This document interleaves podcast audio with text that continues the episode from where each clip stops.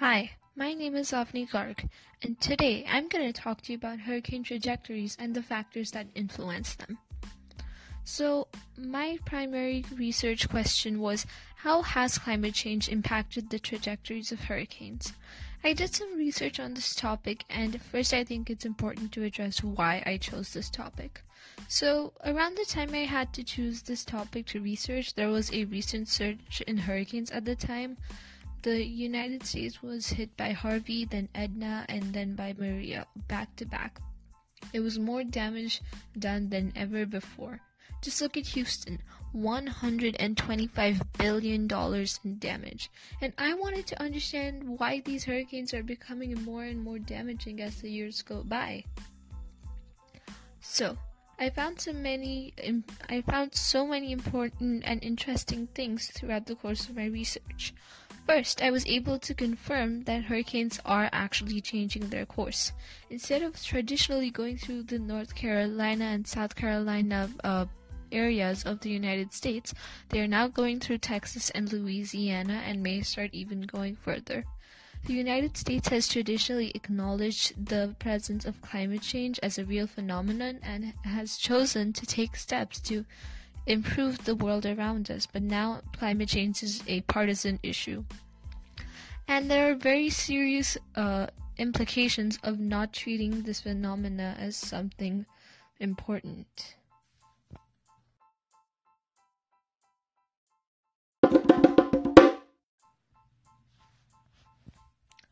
Now I think it's important that I actually share some things I found from my research in quotes. For instance, I found from the National Oceanic and Atmospheric Administration, the official body that looks over the oceanic and atmospheric trends of the United States, that over the course of 50 years, hurricanes have drastically changed their paths, as hurricanes used to initially go through the Carolinas and now through Louisiana and Texas. We've seen this in action. Now, due to an increase in hurricanes and change in hurricane trajectories, insurance companies have had to do bigger payouts in these regions and in turn have hiked up insurance premiums in these areas to offset their costs and maintain profit margins. Waters near uh, water bodies near the east coast have been experiencing a constant rise in temperature, which further contributes to devastation caused by hurricanes.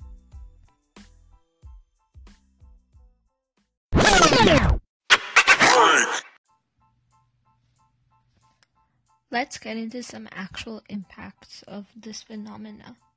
We've already discussed raised insurance premiums in places which have felt the impact of changing hurricane trajectories. There has been devastation of the Puerto Rico island and once developed cities such as Houston, but they do have the opportunity to rebuild themselves through government aid. There is the increased spread of waterborne disease, which will not stop until proper drainage systems and reversal of these phenomena is implemented. Although this phenomena will not reverse itself overnight, beginning the process will ensure that such tragedy does not ever again occur in the future. Another impact which has happened right now is the loss of life. In Hurricane Maria alone, more than 4,600 people have died.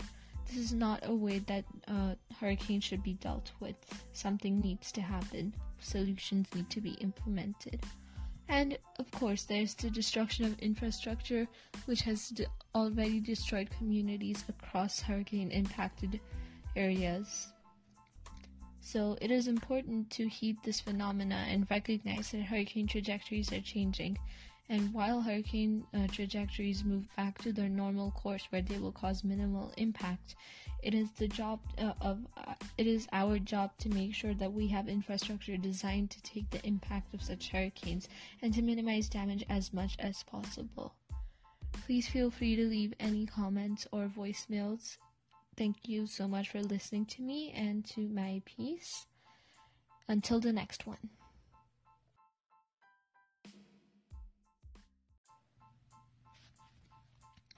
Before I leave, I thought I'd give you some of my resources. So, for instance, I read this book called Storms of My Grandchildren, a really good book by former NASA scientist James Hansen, in which he breaks down climate change to such a level where anyone can pick it up. Well, and then I used NASA's data, and I actually went to the uh, NOAA website for their analyses, then the University of Pennsylvania's Kleinman Energy Center for Energy Policy has really good articles uh, where they discuss these impacts, and I would really recommend that as a resource, and that's where I got some of my data from. Then the New York Times and the Atlantic and the National Academy of Sciences in the United States of America is a really good resource to further read articles about this phenomena and to understand the true devastation caused to hurricane uh, ravaged areas. Thank you.